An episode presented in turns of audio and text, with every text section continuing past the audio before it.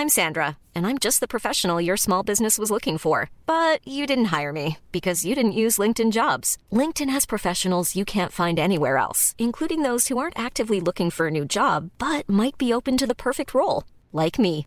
In a given month, over 70% of LinkedIn users don't visit other leading job sites. So if you're not looking on LinkedIn, you'll miss out on great candidates like Sandra. Start hiring professionals like a professional. Post your free job on linkedin.com/people today. Millions of people have lost weight with personalized plans from Noom, like Evan, who can't stand salads and still lost 50 pounds. Salads, generally, for most people, are the easy button, right? For me, that wasn't an option. I never really was a salad guy. That's just not who I am. But Noom worked for me. Get your personalized plan today at Noom.com. Real Noom user compensated to provide their story. In four weeks, the typical Noom user can expect to lose one to two pounds per week. Individual results may vary.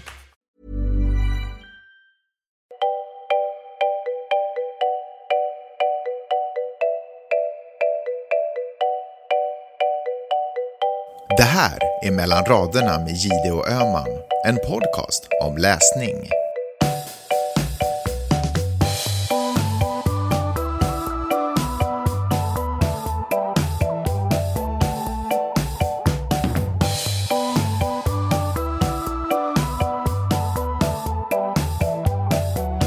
Hej Peppe! Hej Karin! Vad har du läst i veckan? Jag har läst eh, Carolina Ramqvist Den vita staden. Eller jag har faktiskt läst om den eftersom jag läste den redan i, i våras. Och som är en eh, uppföljare till eh, Ramqvists eh, Flickvännen. Och om jag har förstått vår kommunikation i veckan rätt har du också läst den. Ja, jag har inte lurat dig. Jag har faktiskt också läst den.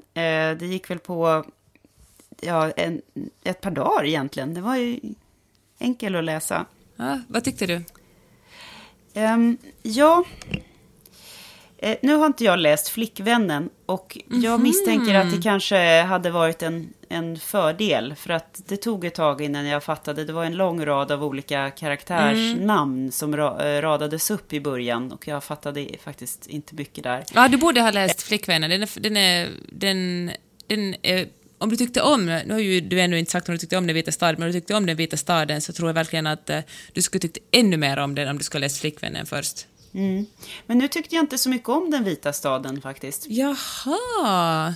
Alltså, du är ingen stort Ramqvist-fan. Jag vet ju att du inte är galet förtjust i, i uh, Alltings början heller. Nej, jag, jag tycker att hon skriver bra. Eh, verkligen jättebra. Hon har ett otroligt språk. Den här, det finns ju en tematik i den här vita staden som är snö och is och sådär. Och Bara hennes sätt att beskriva olika typer av svallis och hängis och drivis och sånt där. Jag tycker det är jätte, jättebra.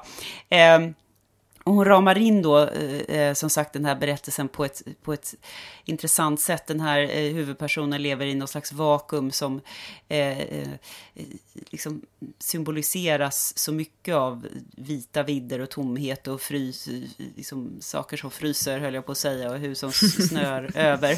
Eh, men, men eh, vad ska jag säga, tempot i den här romanen är väldigt lågt i början och eh, väldigt, väldigt lågt och sen i slutet tar det en jävla fart och då kändes det nästan som att hon tänkte så här, oj shit, nu måste jag skriva klar det här, nu måste jag knyta ihop den här säcken. Den känslan fick jag och det här låga tempot i början var nästan meditativt. Eh, jag vill inte spoila för mycket, men, men eh, för de som inte har läst de här böckerna, men huvudpersonen är ju en, en kvinna som eh, har fått sitt första barn och jag tycker inte att, för, mig var det här som en lång utläggning av hur det är att, att föda sitt första barn och amma sitt första barn och vara med sitt första barn och, och eh, introduceras eh, till den här moderskapsrollen och det identitetsskifte som den innebär. Och jag tycker att det känns som, som att det här är eh, författarens egen eh,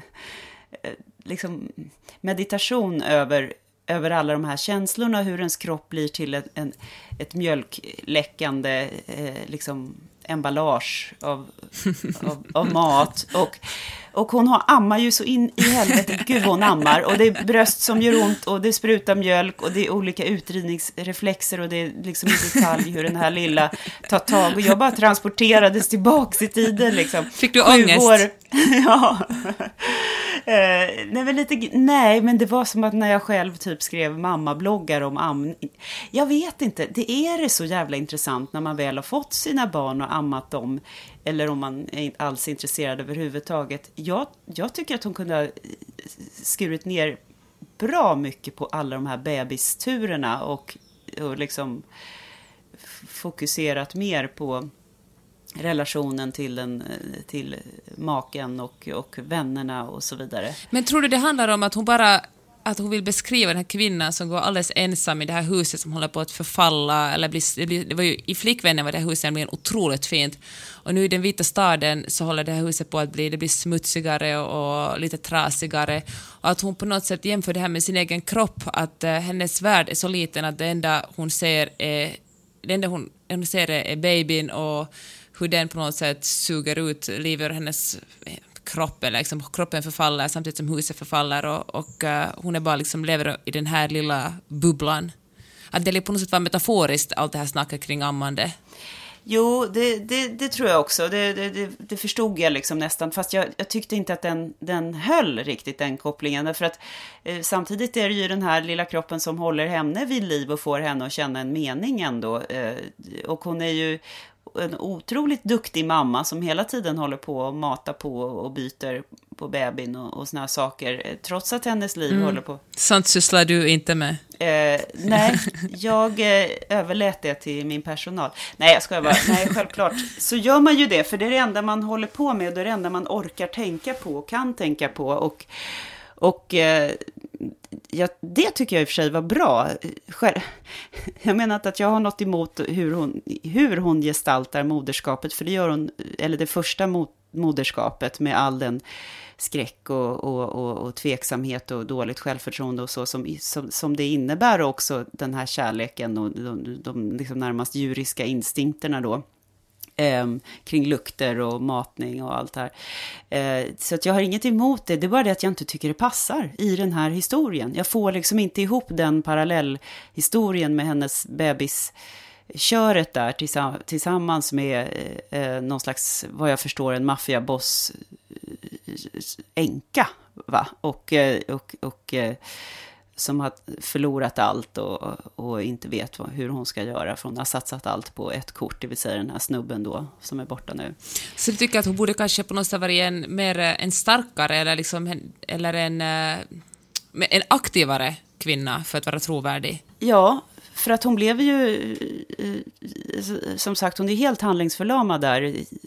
Tre goda fjärdedelar av boken och sen så eh, tar det fart där i slutet och det får jag inte heller ihop. Så det känns som att Ramqvist började skriva en helt annan bok. Hon började skriva någonting om, om moderskapet hon hade. Det är så starkt, kan jag tänka mig. Om man är konstnär eller, eller författare så självklart är det som, det, det är som en skilsmässa eller förlust av någon eller vad som helst. Starka emotionella skeenden i livet påverkar naturligtvis och då vill man författa om det här eller skriva, liksom måla eller vad man vill göra, eh, skapa kring det. Och då, då känns det som att hon tryckte in allt det här i fortsättningen på Flickvännen.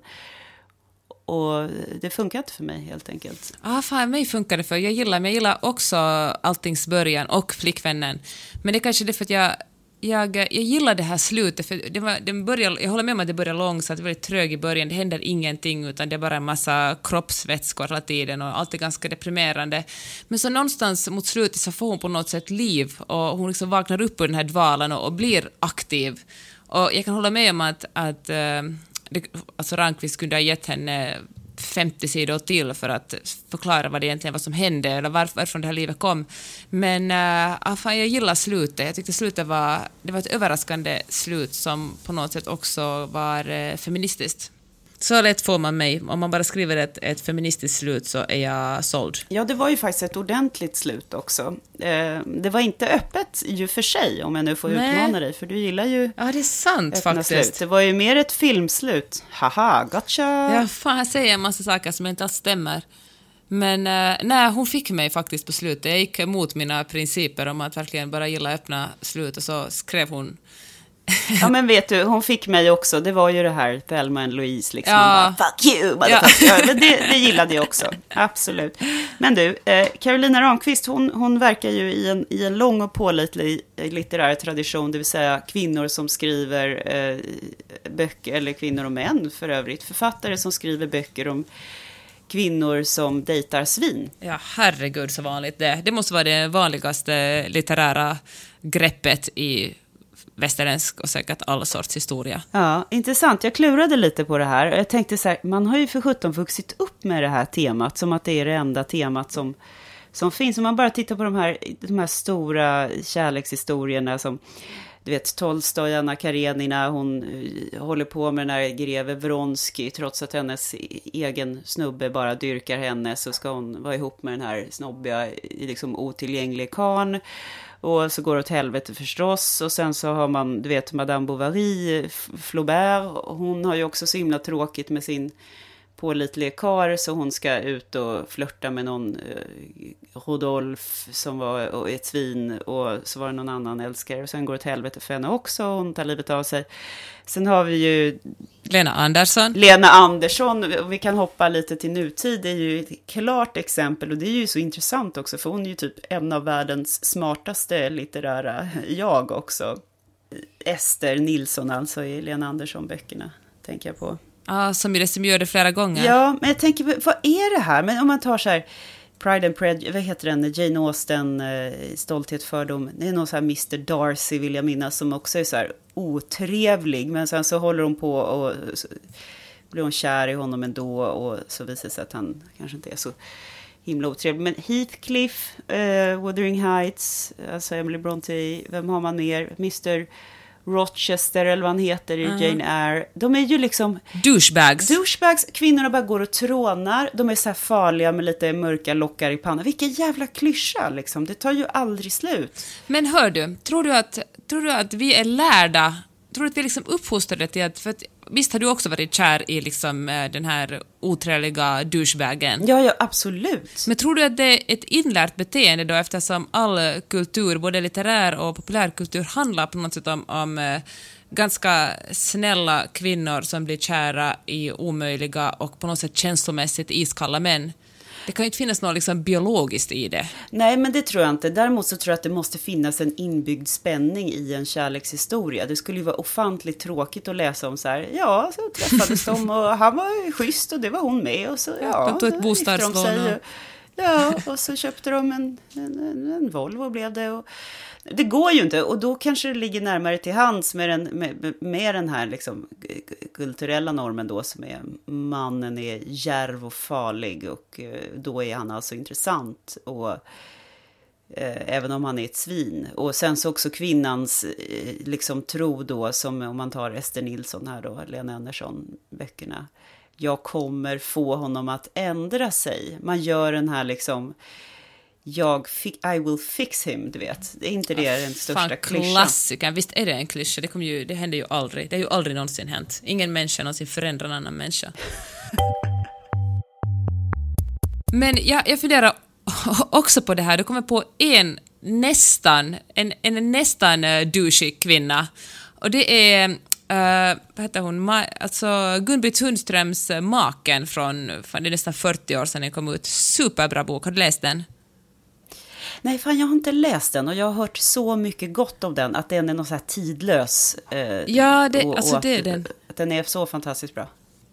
Alltså jag läste den, jag läste den ganska sent, då läste den bara för två år sedan och då drog jag mig lite för att läsa det för jag tänkte att hur kan någonting som är skrivet på 70-talet vara aktuellt idag? Och det var ju både bra och ganska deprimerande att se att fan, eh, det har inte hänt så mycket på jämställdhet. Alltså folk går omkring och dras med samma problem som det här unga paret i Maken dras med.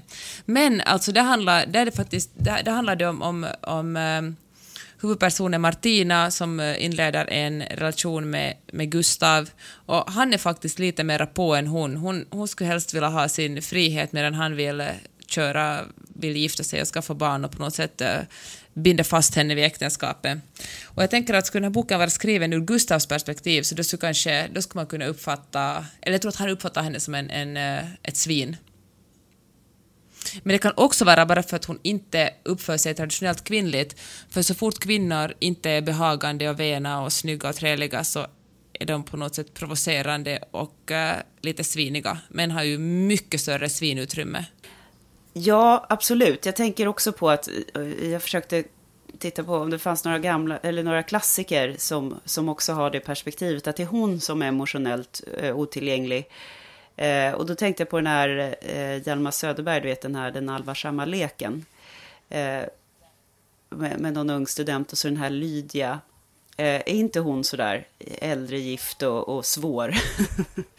och han liksom bara trånar. Eh, och sen så tänkte jag på Den unge Werther, inte det också... Eh, liksom, Vet du, den tänkte jag också på.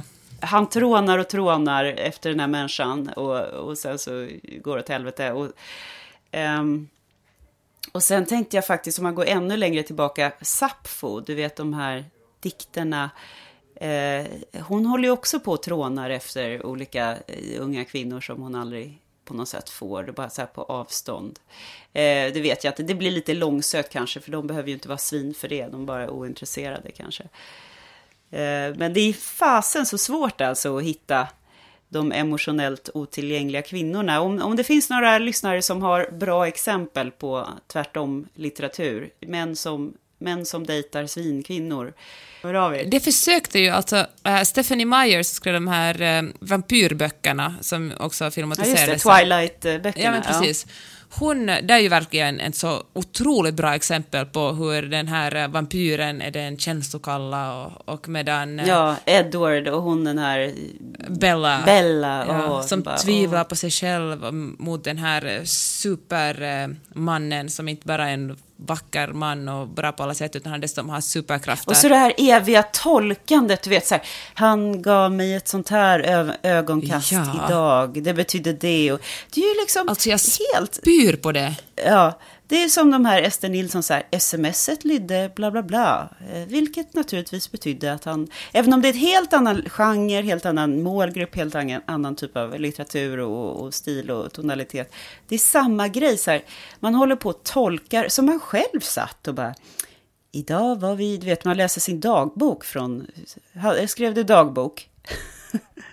det är ju, det är ju outhärdligt plågsamt att läsa hur jävla fån... Alltså, jag kan inte läsa dem. Nej, men det var ett, ett ganska mycket evigt tolkande om, av olika killars helt betydelselösa li, lever, gester, saker de sa eller ord. Så. Men tänk så enormt mycket tid som har gått till att bara analysera män, egentligen ofta till och med ganska ointressanta varelser. Och så sitter man där och, och bara Försöka förstå dem. Ja, men där kanske vi har svaret, Peppe. Det är kanske därför det här är ett evigt litterärt tema. Därför att det finns ju läsare uppenbarligen. Om man själv håller på sådär så kan man ju läsa om när andra håller på. Igenkänning. Ja, för jag tror faktiskt att, hur ens egen, hur patetisk man själv är. Men det sa ju folk om, om Lena Anderssons Ester-böcker, att, eller alla kände ju igen sig i dem på något sätt. I och för sig tror jag också att män delvis kände igen sig i det, men jag antar att den stora majoriteten ändå var kvinnor. Att man har gått och trånat efter någon som var helt otillgänglig och verkligen eh, på något sätt stigit helt ur sitt eget intellekt och, eh, och bara försökt eh, jag ja, bara varit liksom en, en trånande liten mjuk hög av eh, kärlek som inte blir besvarad. Men hörde, det ska jag säga om, om Stephanie Meyer som ju är en multimiljonär, alltså inte nog med att de här böckerna har sålt som smör utan det har gjorts filmer och det är en franchise och det ena och det andra kring hennes Twilight-böcker. Nu har hon meddelat i veckan att hon kommer att komma ut med en ny version av, eh, av den här första boken som heter, den ska heta Life and Death, men där har hon liksom gjort någon slags genus-swap och bytt plats på Bella och, uh, ah, vad heter han nu igen? Edward. Ed- Edward. Ja. Och de ska heta Beaufort och uh, Edith. Men, eh, och den här, jag, vet inte jag tror inte den har kommit ut den, den här boken ännu, men den här feministiska sajten Jezebel har på något sätt fått tag på ett läst den och de skriver att trots att de här att hon har liksom bytt plats så att kvinnan är vampyren och, och, och mannen är den här vanliga dödliga så finns det ändå, det är ingen liksom, det blir, det blir ändå inget feministiskt manifest för att det, är omöjligt att skriva in att den här mannen är osäker på samma sätt som Bella i relation till Edward utan uh, han blir ändå liksom en, en, en person med mer självförtroende. Medan, medan den här Edith, vampyren, då inte alls har samma liksom pondus som Edward i vampyrform. Men om man hade läst den från början i och för sig, kanske, mm. man inte hade tänkt så. Jag tycker ändå att det är en jäkligt bra grej av Stephanie Myers att göra, oavsett om det kommer från den, alltså i viss mån den kritik hon har fått för att de är så otroligt gammalmodiga i kön, könsrollsmässigt. Mm. Hon är väl mormon själva? Precis, eller, så att det kanske är ett sätt att ja, antingen visa att hon kan något annat eller vad vet jag, hitta nya målgrupper eller bli mer modern. Men, men jag tycker ändå att det är en bra grej faktiskt. Ah, fan, jag förstår vad du menar. Jag känner att jag vill, det vill liksom eh,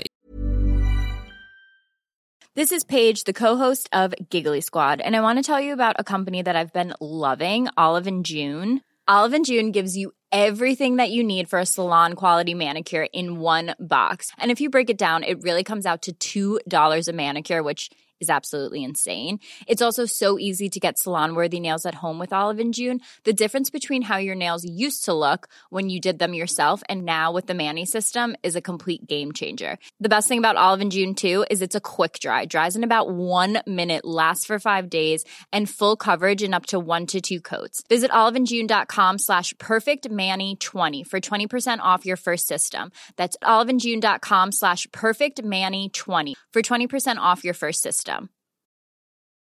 This Mother's Day, celebrate the extraordinary women in your life with a heartfelt gift from Blue Nile. Whether it's for your mom, a mother figure, or yourself as a mom, find that perfect piece to express your love and appreciation. Explore Blue Nile's exquisite pearls and mesmerizing gemstones that she's sure to love. Enjoy fast shipping options like guaranteed free shipping and returns. Make this Mother's Day unforgettable with a piece from Blue Nile. Right now, get up to 50% off at BlueNile.com. That's BlueNile.com. Burrow's furniture is built for the way you live.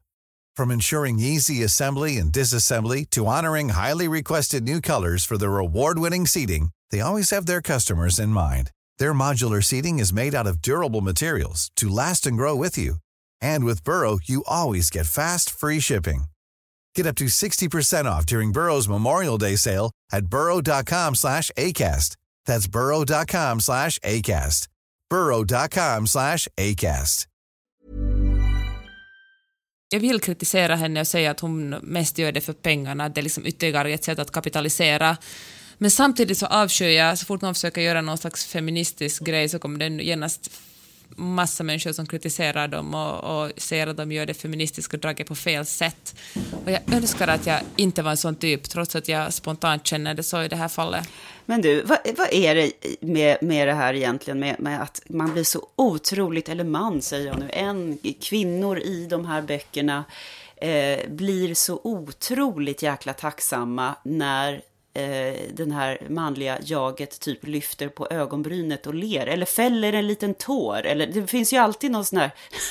du vet, det finns ju alltid någon sån här klimax där, där den här manlige mannen liksom visar sig lite, lite sårbar. Och då blir det så här, åh, oh, gud. Oh, han är så fin, han är verkligen sig själv med mig och där ser man, jag kommer förändra honom. Och i själva verket har han ju bara från den här eh, iskylan tinat liksom bara en halv plusgrad.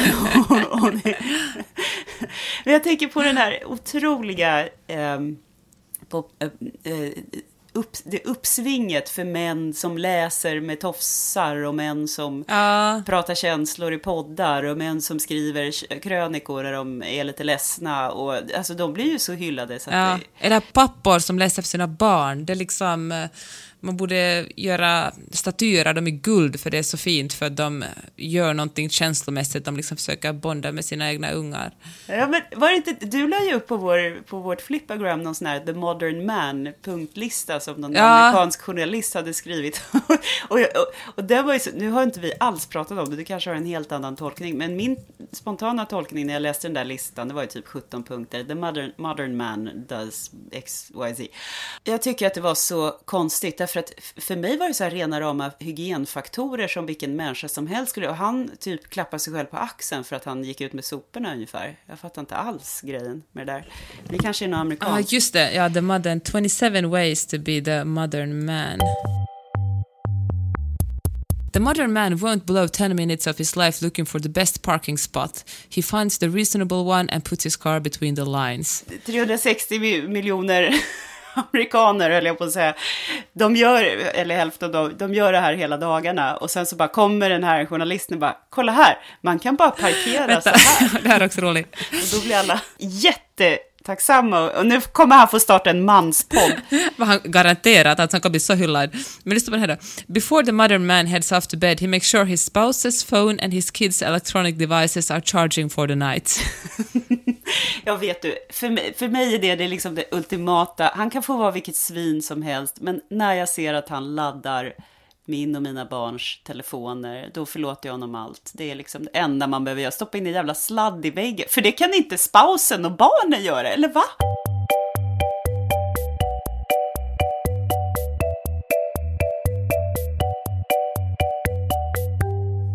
Va, kan, kan vi inte prata lite om de här eh, manspoddarna som är så oförblommerat hyllade, i alla fall i, i, i Sverige?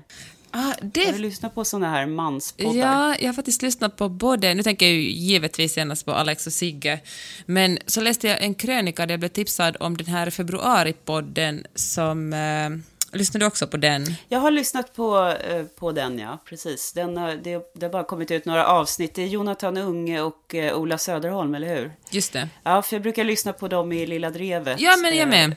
Ja, jag tycker att de är jättebra. Så att det, var ju, det lät ju intressant, eh, tyckte jag, bara för att de var med. Men det var ju som en, en variant, eller hur, av Alex och Sigge. Ja, visst var det två det. medelålders män pratar om sig själva, typ. Eller? Ja, men exakt. Och det är så intressant tycker jag det där, för det är så ointressant. Ja, det, det är intressant att det, det är så många som tycker att det är intressant, kanske. Eller? Var det det du menar? Ja. Ja, men precis det. Ja, men det menar jag. Jag är så himla dålig på att prata.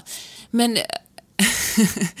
men eh, alltså Alex och Sigge, jag har ju lyssnat, nu har jag ärligt talat har jag inte lyssnat på några på några månader, eller kanske något år till och med, men jag, har- jag har liksom lyssnat väldigt aktivt på dem. Men det är så... Tänk att de kan nå ut till en så jättestor publik utan att prata om någonting annat än sig själva. Okej, då och då namedroppa hatiskt någon annan och liksom skvallra lite, men mest handlar det ju bara om deras känslor. Och då tänker jag så här att om... Eh, Tänk så, så mycket folk skrattar åt uh, kvinnor som bloggar och snackar om hur ointressant är det att läsa bara om vad en kvinna har gått omkring och tänkt eller tyckt en hel dag. Men att hos snubbar kommer att göra en podcast där de bara talar om sig själva blir det en dundersuccé. Eh, kan det vara så att, att, att ehm, just för att det är så nytt, just för att kvinnor pratar ju mm, om sig själva och sina känslor i, liksom privat så himla mycket. Och så blir man så oändligt tacksam, eller det är, så, det är så sensationellt när män gör det, så att de måste göra det liksom i eten. Och återigen så förvandlas alla till någon slags Jane Eyre när, när Mr. Rochester typ lyfter lite på sin emotionella förlåt och bara Åh herregud, Sigge fällde tårar, eller vem det nu var. Eh, vilken man, eller var äkta, eller, eller så. Så att vi är så vana som kvinnor att få noll, liksom ingenting. Det, vi är så vana att, eller att män porträtteras som extremt eh, alltså känslokalla eller, eller ointresserade av någon annan. Till och med någon annan än sig själva kanske, men när de äntligen gör det blir vi så otroligt tacksamma så vi bara lägger oss framför dem och vill höra vad, vad de har att säga.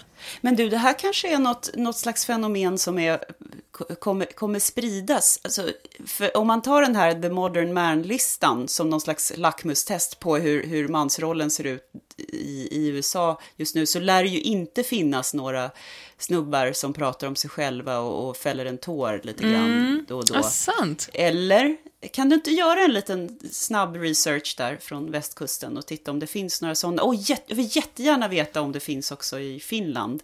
Det skulle vara intressant. Ja, för det tänkte jag säga, podcastande är ju väldigt, alltså det är ju i sin vagga, eller det är ju inte ens befruktat ännu i Finland. Det görs, det är typ bara Magnus och jag som gör en, en, en podcast, känns det som, i Finland, förutom vissa radioprogram som görs om till poddar. Men, eh, och finska män är ju kanske inte världskända för att vara de känsligaste och eh, öppnaste av alla män i hela världen.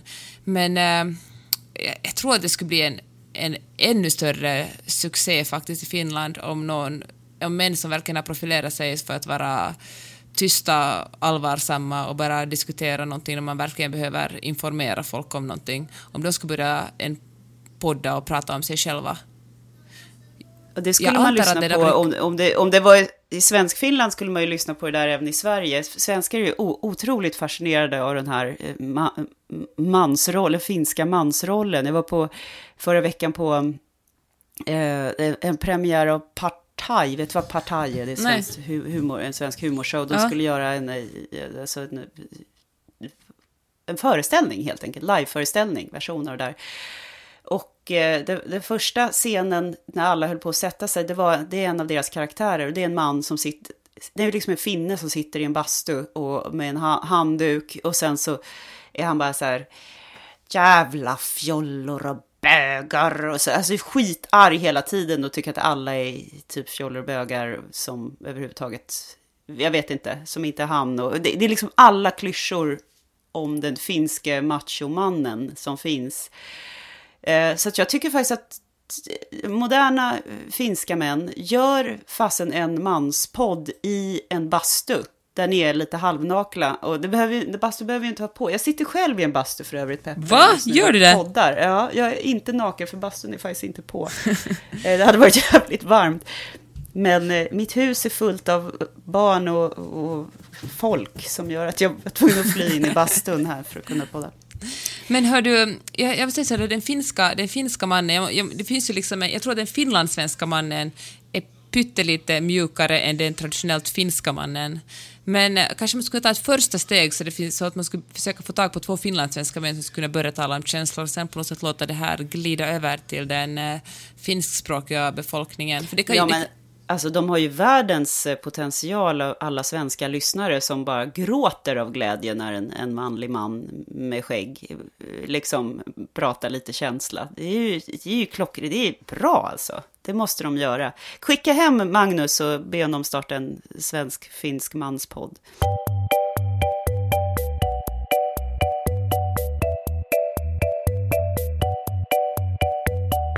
Tänkte på en, en, annan sak med det här med, med män som talar om känslor. Och, eh, jag, jag var ute och drack vin med en kompis i veckan och, och så berättade hon om, eh, om sina, man, sina manliga vänner och hur eh, hon börjar förlora. Hon är, hon är nog lite yngre än jag, så hennes, föräldrar, hennes eh, kompisar börjar hålla, i den fasen börjar gifta sig och få verkligen liksom stadiga flickvänner.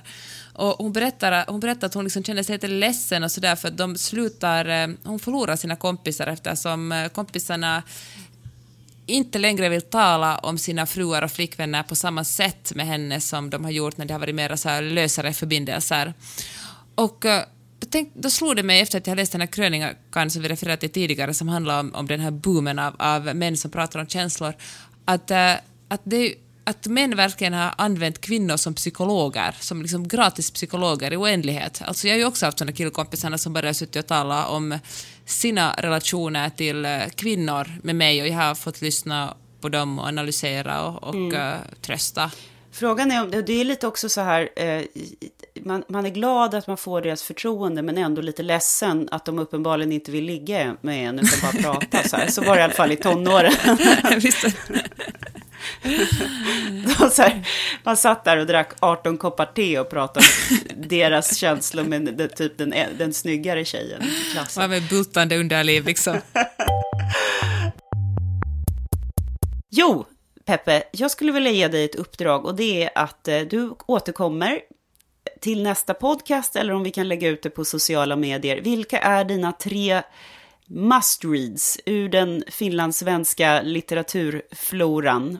Eh, om man nu vill ha en bra introduktion till finlandssvensk litteratur och eh, nästan bara har läst, du vet... Tove Jansson. Eh, pa, pa, Tove Jansson, Pasolin eller något sånt där. Så att, fan, och sen så har vi ju pratat om Märta Tikkanen, så att du får inte välja henne, eh, för, eller så får hon ha en hedersplats. Men eh, kan du inte fundera på det? Ja, men det kan jag göra nu genast faktiskt. Det finns ju... Du kan bara dra upp tre stycken så här ur rockärmen. Ja, ja coolt, kör. Du vet, det finns ju, alltså, det finns ju otroligt många, nej det finns inte otroligt många, tvärtom finns det väldigt få författare, för vi är ju inte så himla många finlandssvenskar, men det finns jätte, jättebra finlandssvenska författare. Och då tycker jag att en är Monica Fagerholm till exempel. Har du hört talas om henne? Ja, ja. men gud så bra. Vet du, och gud vad pinsamt, jag visste inte att hon Nej, var finlandssvensk. Karin. Och jag har, läst, jag har läst två av hennes romaner och tycker att de är så jävla bra dessutom. Ja. Gud vad pinsamt. Ja, men okej, men då kan jag i alla fall checka den boxen. Monica Fagerholm alla så gånger. finns det en eh, man som heter Kai Korkeaho som är jättebra också. Han kom alldeles nyligen ut med en bok som heter Onda boken som, eh, ja, den är jättebra. Han är, han är ganska up and coming. Jag tror det var hans tredje bok, men han är bara typ lite på 30. Superbra författare. Och, eh, och det är svårt att, att välja ut bara tre stycken, men eh, det finns Johanna, kanske Johanna Holmström som också är en, en ung författare, under 40, som skriver mycket om, eh, om eh, hon skriver om invandring och klasskillnader och jag tror att hon själv har varit gift med en, en en eh, muslimsk man och, och i sina tidiga, tidigare bok har hon skrivit om, om det, hur det att vara en, eh, en liksom dubbel minoritet i, i svensk Finland, att vara både finlandssvensk och sen gift med någon som kommer från en minoritetsreligion. Och jag, tror, jag undrar om hon själv konverterar. Su, superintressant. Finns det något tema som du tycker återkommer? Jag, skulle, jag känner bara, jag vill, snabb fråga, sen så skulle jag vilja flagga för att jag vill faktiskt ha en finlandssvensk eh, special i en kommande podcast, när jag har hunnit läsa lite mer. Men är det någonting som du tycker de här böckerna har gemensamt? Det finns ju, alltså att, eh, att vara finlandssvensk i Finland är ju lite speciellt, så man är ju verkligen ständigt i en språklig minoritet och känner sig lite annorlunda. Och jag tror att eh, kanske faktiskt mindre i, i Monica Fagerholms böcker, för det, du hade ju inte heller själv noterat att hon är, är finlandssvensk, de är kanske mer allmän litterära, men både Johanna Holmströms och Kai Korkeahos böcker kommer det fram att, att, eh, att man är liksom eh, man är lite kluven till sitt eget land. Trots att man är finländare är man lite utanför den kanske traditionella finska kulturen eftersom den finlandssvenska kulturen ligger kanske mer någonstans emellan den svenska och den finska kulturen trots att det är sin egen kultur. Alltså jag menar inte att du ska plocka det bästa av Sverige, det bästa av Finland, utan det är en egen kultur.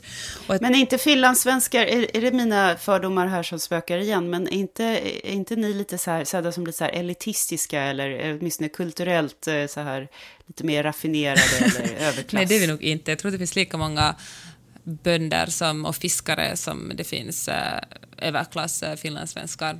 Ja, Men men det- det, är säkert så på, på, alltså, rent eh, konkret, men jag menar, finns det sådana fördomar? Ja, Eller? det finns det verkligen. Det tror jag absolut. Eller det finns det definitivt, att vi är på något sätt... äh, Jag måste ju ha fått det här någonstans ifrån, Ja, tänker jag. det finns en fördom, eller till och med en nidbild, som är, eller en, vad man ska kalla det, där finlandssvenskar är rika och eh, kanske litterära och snobbiga och ja, klär sig på att vi klär sig lite sådär östermalmskt kanske, på ett dåligt sätt. Och det är ju faktiskt inte alls sant. Eller det finns ju såklart också sådana, men det finns pälsfarmare och fiskare och alla möjliga andra sorters fattiglappar som jag. Ja, men du är ju en intellektuell elit. Du bor ju dessutom i LA, där palmerna bor.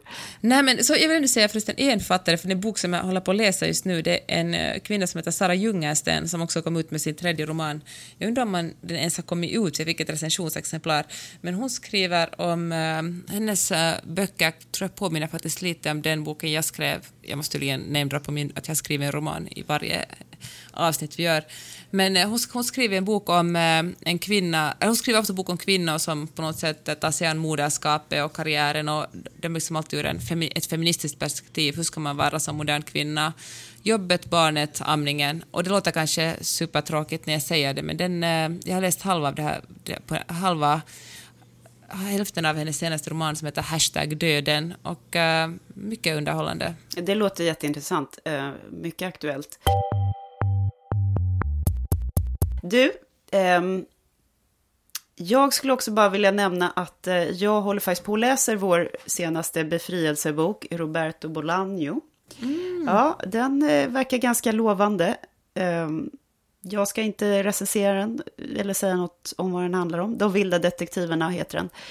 Um, förrän jag har läst ut den. Det är en bit kvar kan jag säga, en lång bok. Men Uh, läser, läser den på svenska? jag läser den på svenska.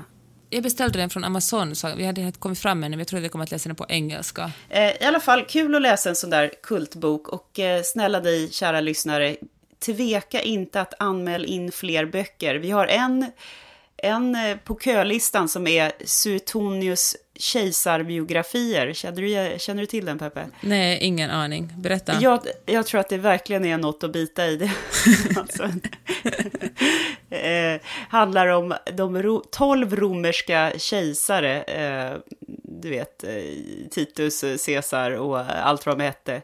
Eh, av en kejsarbiografiker då från romartiden. Så det är en av de äldsta eh, bevarade böckerna på latin. Och eh, du ska få läsa den på originalspråk. Nej, det ska du inte.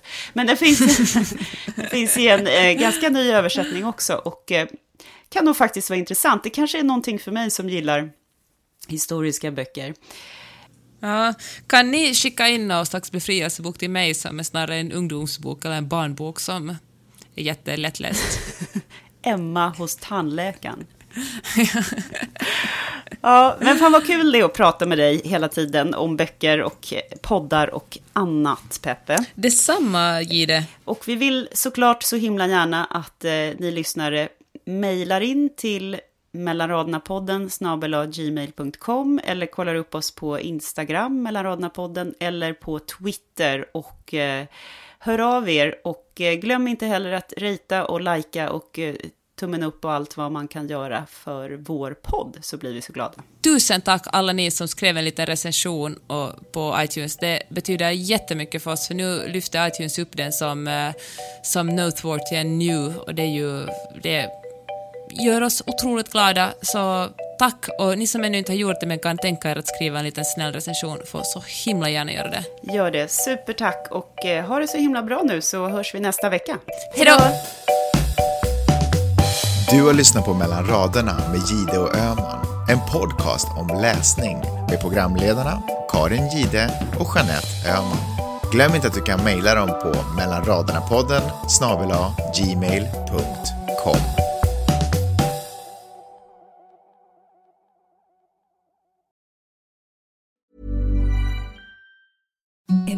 the softest sheets you've ever felt. Now imagine them getting even softer over time. That's what you'll feel with Bowl and Branch's organic cotton sheets. In a recent customer survey, 96% replied that Bowl and Branch sheets get softer with every wash. Start getting your best night's sleep in these sheets that get softer and softer for years to come. Try their sheets with a 30-night guarantee. Plus, get 15% off your first order at bowlandbranch.com. Code BUTTERY. Exclusions apply. See site for details. Planning for your next trip? Elevate your travel style with Quince. Quince has all the jet setting essentials you'll want for your next getaway, like European linen, premium luggage options, buttery soft Italian leather bags, and so much more. And is all priced at 50 to 80% less than similar brands. Plus, Quince only works with factories that use safe and ethical manufacturing practices. Pack your bags with high-quality essentials you'll be wearing for vacations to come with Quince. Go to quince.com/pack for free shipping and 365-day returns.